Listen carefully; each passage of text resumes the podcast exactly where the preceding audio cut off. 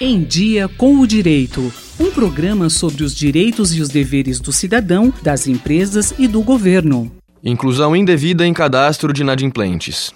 Cerca de 63 milhões de brasileiros terminaram 2018 com alguma conta atrasada e com o CPF negativado, o que representa 41% da população adulta do país. Em 2017, eram 60 milhões de brasileiros. As estimativas são do Serviço de Proteção ao Crédito, SPC Brasil, e da Confederação Nacional de Dirigentes Logistas, CNDL, obtidas por meio do portal de notícias do UOL. Um dos principais efeitos gerados por meio da inscrição no cadastro de inadimplentes é o impedimento de obtenção de crédito em financiamentos de qualquer natureza. Fato que pode impedir uma série de projetos pessoais, como a compra de um eletrodoméstico, por exemplo.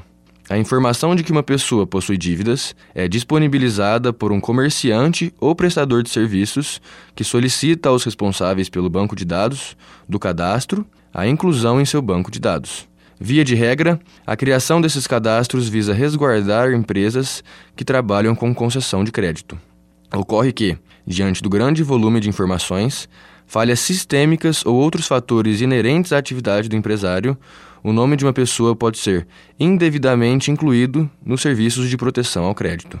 Em outras palavras, uma pessoa que se encontra em dia com suas obrigações pode ser taxada de inadimplente. Taxar de inadimplente alguém que não o é certamente gera diversos danos à imagem, honra e reputação do indivíduo, bens que são protegidos juridicamente. Nesse sentido, os tribunais brasileiros entendem ser cabível a indenização por danos morais em caso de inclusão indevida no cadastro de inadimplentes.